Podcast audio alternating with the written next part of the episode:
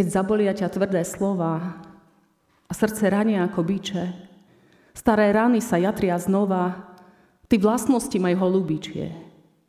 Keď tvrdosť ľudská zasiahne ťa ako pesť rovno do duše, slzy ťa vodne v noci sítia, hľaď, by ti pokoj neušiel. Keď krivda žhavá ohňom páli a nikde nemáš priateľa, hľaď, aby ti duša v každom žiali odpúšťať všetkým vedela. Keď sklamania za horké bleny ťa pripravujú o spánok, pamätaj, tu je dobrý, verný Pán pánov, Boží baránok. Keď zaplaví ťa v utrpení a smútku príval storaký, Pán Ježiš žiaľ na radosť mení a láskou robí zázraky. Keď nesieš breme mnohých hriechov, obrovskú ťarchu svojich vín, keď umáraš sa bez útechov, zachrániť chce ťa Boží syn. Za všetkých trpel na Golgote, kajúcich spasí Boh, náš kráľ. S ním života má večný podiel, kto sa mu s láskou odozdal. Amen. A tak, milí bratia, prv, ako sa spoločne započúvame do dnešného Božieho slova, ktoré nachádzame v Evanjeliu podľa Matúša v 15. kapitole od 21. po 28.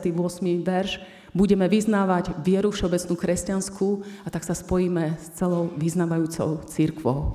Verím v Boha Otca Všemohúceho, Stvoriteľa neba i zeme. Verím v Ježiša Krista, Syna Jeho jediného, Pána nášho, ktorý sa počal z Ducha Svätého, narodil sa z Márie Panny, trpel pod Ponským Pilátom, ukrižovaný umrel a pochovaný bol.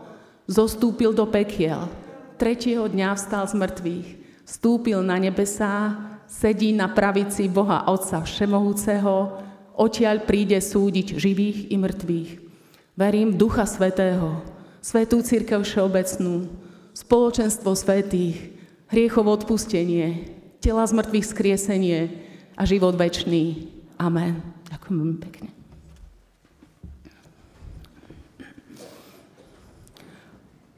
Potom odišiel Ježiš odtiaľ a utiahol sa do krajov Týra a Sidona. A hľa, kanánska žena prišla z oných končín a kričala: Zmiluj sa nado mnou, Pane, syn Dávidov. Dcéra sa mi strašne trápi, posadla démonom. On jej však neodpovedal ani slova. I pristúpili učeníci a prosili ho: Odbav ju, lebo kričí za nami. Odvetil: Ja som poslaný len strateným ovciam domu izraelského. Ale ona prišla, padla mu k nohám a prosila: Pane, pomôž mi. On však odvetil: Nie je dobré vziať deťom chlieb a hodiť šteniatám.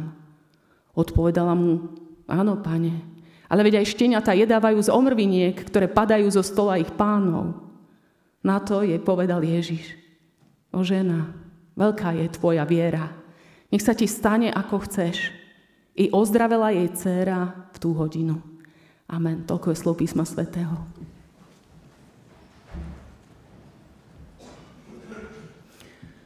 My, bratia a sestry, prečítaný text by kľudne mohol byť jedným z klasických rozprávaní o tom, ako Pán Ježiš pomohol niekomu, kto uveril. Ale počuli sme tiež, že niečo tu nesedí, niečo tam škrípe, alebo je v takej miernej disharmónii. Na prvý pohľad pôsobí tento text aj popri svojom šťastnom konci priam šokujúcim dojmom. Človeka Ježiša si často predstavujeme ako toho milého muža v bielom rúchu s modrými očami, ktorý nám prišiel povedať, aby sme boli k sebe tiež milí a ohľadúplný. To je samozrejme karikatúra. Ale láska k blížnemu je predsa podľa Ježiša spolu s láskou k Pánu Bohu naozaj najväčším prikázaním. Láska k druhému človeku. Ako je teda možné, že práve Ježiš, ktorý pri každej príležitosti kritizuje izraelský exkluzivizmus a odľučtenú náboženskosť, prirovnáva cudzinku, ženu Kanánku, pohanku ku psovi? Ešte pred niekoľkými kapitolami späť, v 11. kapitole, Ježiš vyzdvihuje práve tie dve pohanské mesta, Týrus a Sidon, za lepšie vzory viery ako domovské mesto Kafarnaum. Napriek tomu sa teraz hlási výlučne k Izraelu. A ešte skôr uzdravil dvoch posadnutých mužov v pohanskej krajine Gadara, bez ohľadu na to, že by ich pôvod nejak pohoršoval. A kde zmysli slova o milosrdnom Samaritánovi? Či neplatí, že pomáhať máme bez ohľadu na vyznanie a národnosť? Je nakoniec Ježiš naozaj poslaný len k Izraelu? Len k svojej cirkvi? Stavia sa Ježiš na stranu tých, ktorí v súčasnej situácii migračnej krízy volajú: pomáhajme len kresťanom. Dajú sa týmto Ježišovým výrokom obhájiť rasová segregácia a náboženská namyslenosť? Celé evanjelium, aj iné Ježišove slova, majú práve opačný dôraz, práve opačný akcent. Kráľovstvo Božie a odpustenie hriechov sa týkajú celého sveta.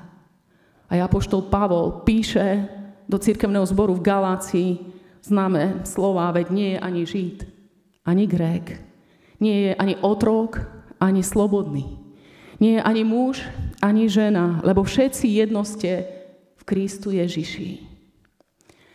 Nikto nie je nadradený nad druhého. Ako sa teda vysporiadať s tým, že Ježiš tu zdôrazňuje zastaralé izraelské presvedčenie o tom, že Kanánci sú nábožensky podradným národom? V starej zmluve to naozaj počujeme. Niekoľkokrát, v niekoľkých rôznych kontextoch. Napríklad v prvej knihe Mojžišovej, 9. kapitole, čítame: prekliatý Kanán, otrokom otrokov buď svojim bratom. Ide tu teda o zlyhanie človeka Ježiša? Alebo je to jeho nejaká zvláštna pedagogická metóda? Alebo naozaj ide o faktické odsúdenie pohanov podľa zákona? Otázka je to pálčivá, ale myslím si, že nás trochu odvádza od hlavnej intencie tohto príbehu. My sa totiž to automaticky stotožňujeme s Ježišovým ľudom a máme pocit, že nás by samozrejme odmietnúť nemohol. V skutočnosti ide, tak ako v celej Biblii, práve o nás. Evangelisti Matúš a Marek o tejto udalosti píšu preto, aby podobne ako apoštol Pavel obhájili misiu medzi pohanmi. Nakoniec to počujeme, že chleba je dosť aj pre nich. Ale mali by sme si uvedomiť, že nejde len o prijatie tých cudzích, ale že tí cudzí, tí iní, Bohu vzdialení, sme aj my. Žena zo zavrhnutého národa tu predstavuje každého človeka, bez ohľadu na vyznanie, ktorý aj popri vedomí svojej ľudskosti a nízkosti, nehodnosti prichádza za Bohom a prosí o jeho pomoc. Žena Kanánka, ktorá pochádza z okolia pohanských miest, má veľkú bolesť, chorú dcéru. Zrejme celkom zúfala, hľadá pomoc, kde len môže, ale všetko je márne, všetko zlyháva. A tu prichádza Ježiš. Všimnime si, že ona ho pozná. Počula o ňom zrejme z veľkého chýru a vkladala do neho veľkú nádej. Volala na neho: Pane, syn Dávidov, čo je izraelský titul pre Mesiáša, kráľa a záchrancu. Vo svojom utrpení a žiali sa obracia o pomoc k tomu, u koho si je istá záchranou. A to aj napriek tomu, že si je vedomá zásadného rozdielu medzi ňou a Ježišom. Volá na neho, prosí o milosť, prosí o uzdravenie svojej dcery. Ježiš jej predsa musí pomôcť. On ju isto vyslíši, veď je to syn Dávidov. Ježiš pomohol už toľkým ľuďom a určite sa zastane aj jej. Ale Ježiš jej neodpovedal ani slovo. ani logos. Neodpovedá, nereaguje. A ticho je tu ešte mrazivejšie ako nasledujúca urážka.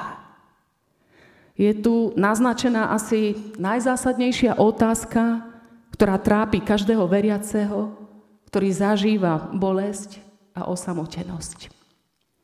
Čo robiť, keď Boh mlčí? Ako sa máme vyrovnať s tým, že Boh mlčí tvárou tvár ľudskému utrpeniu? Prečo Boh mlčí, keď matkám umierajú deti? Prečo Boh mlčí a definitívne, rozhodne a očividne nezasiahne do vojny na Ukrajine? Prečo mlčal v Osvienčime? Prečo Boh mlčí, keď sa k moci dostávajú diktátori alebo manipulátori, populisti? Prečo Boh mlčí, keď ľudia zneužívajú vieru k násiliu, k ospravedleniu zabíjania, k rozduchávaniu tzv. Svätej vojny? Prečo Boh mlčí, keď nás ovládne strach a nenávisť? Prečo Boh mlčí, keď strácame vieru, keď nami už nič nepohne, keď sme si ustlali v závetri a už nás ako si nič nepáli, nič nebolí, nič nenadchne a nič nezapáli? Celá Biblia pozná toto Božie mlčanie veľmi dobre. Vyjadrenie opustenosti, ako tu rezonuje v nejednom žalme, napríklad v 13. žalme. Dokedy chceš, Hospodine, na mňa trvalo zabúdať? Dokedy budeš skrývať predo mnou svoju tvár? Zažívali to isté aj starozmluvní proroci, ako napríklad prorok Abakúk, kde čítame: dokedy budem volať o pomoc, Hospodine, a ty nepočuješ? A dokonca aj sám Pán Ježiš Kristus volá na kríži: Bože môj, prečo si ma opustil? Biblia nie je naivná správa o tom, že v príbehu o žene Kanánke nás má Pán Boh proste rád. Písmo nezamlčuje a nezahmlieva ľudskú bolesť. Kresťanstvo je nádejné, ale nie je optimistické. Dokonca ani Matúš nechce tak lacno, zbožne povedať: ver viac a bude ti pomožené. Pán Boh ti pomôže.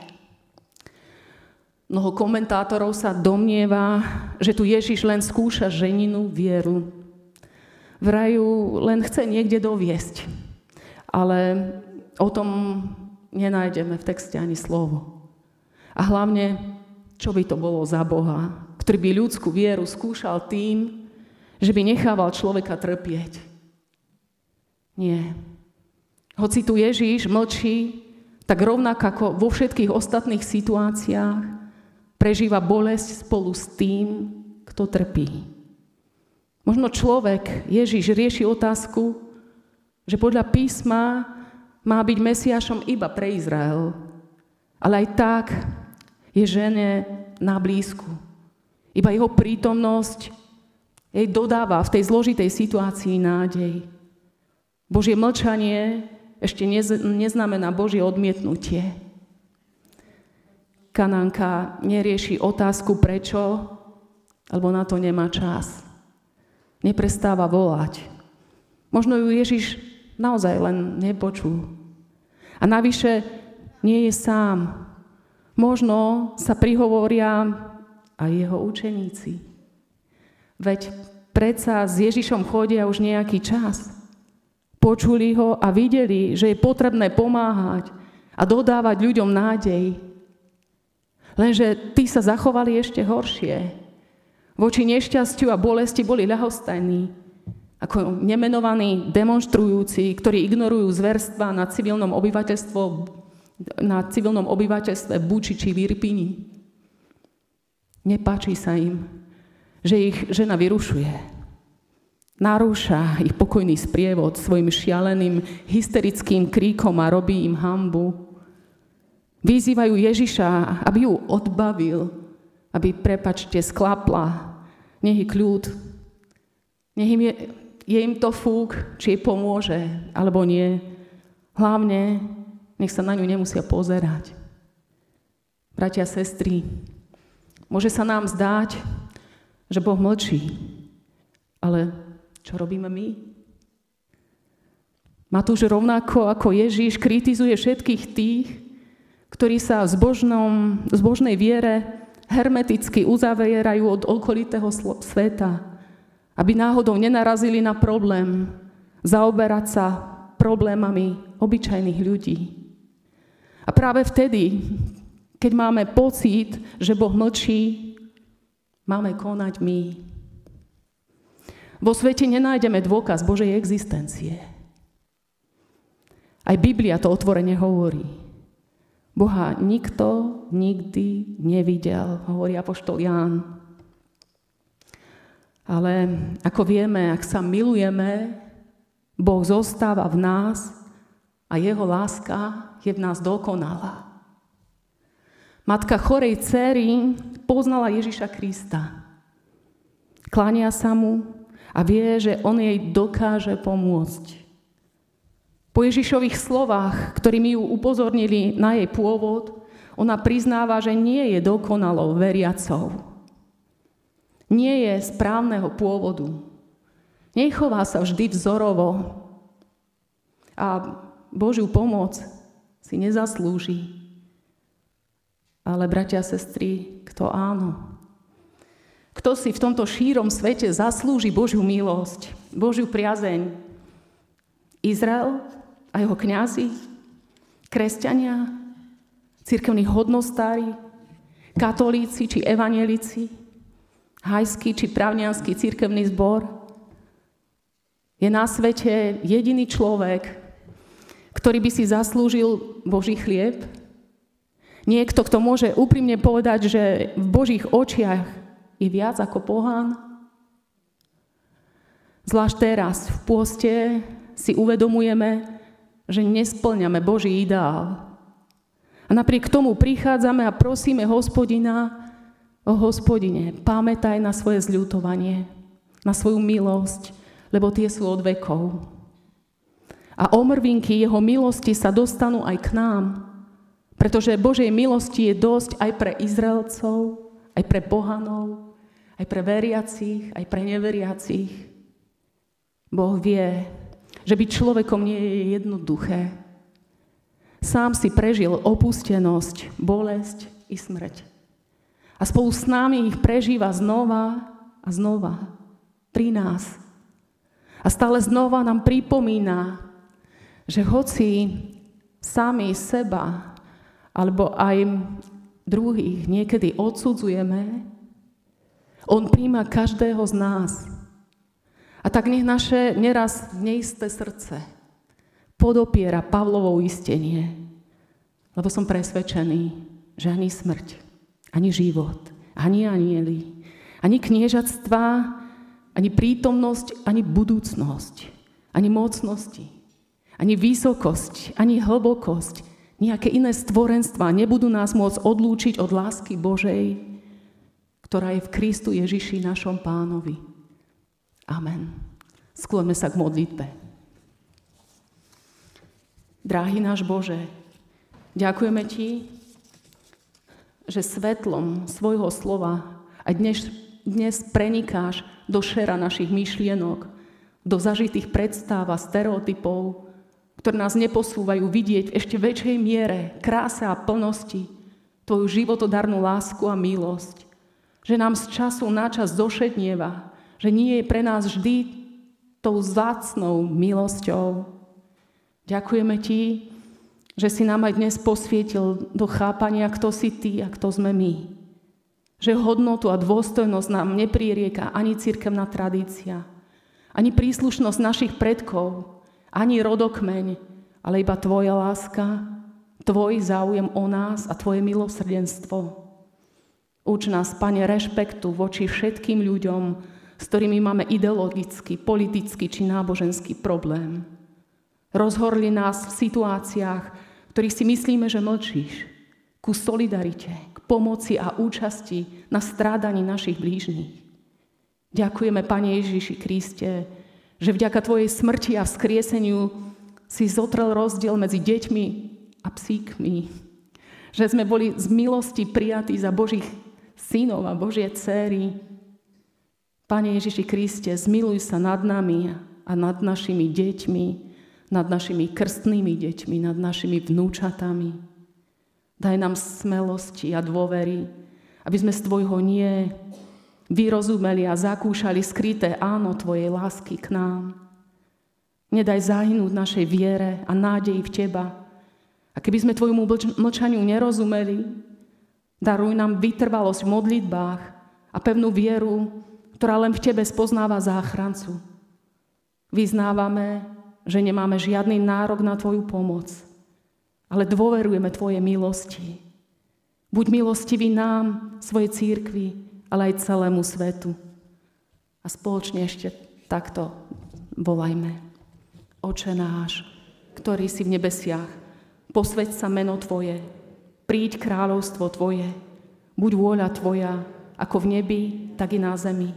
Chlieb náš každodenný daj nám dnes a odpust nám viny naše, ako aj my odpúšťame vinníkom svojim.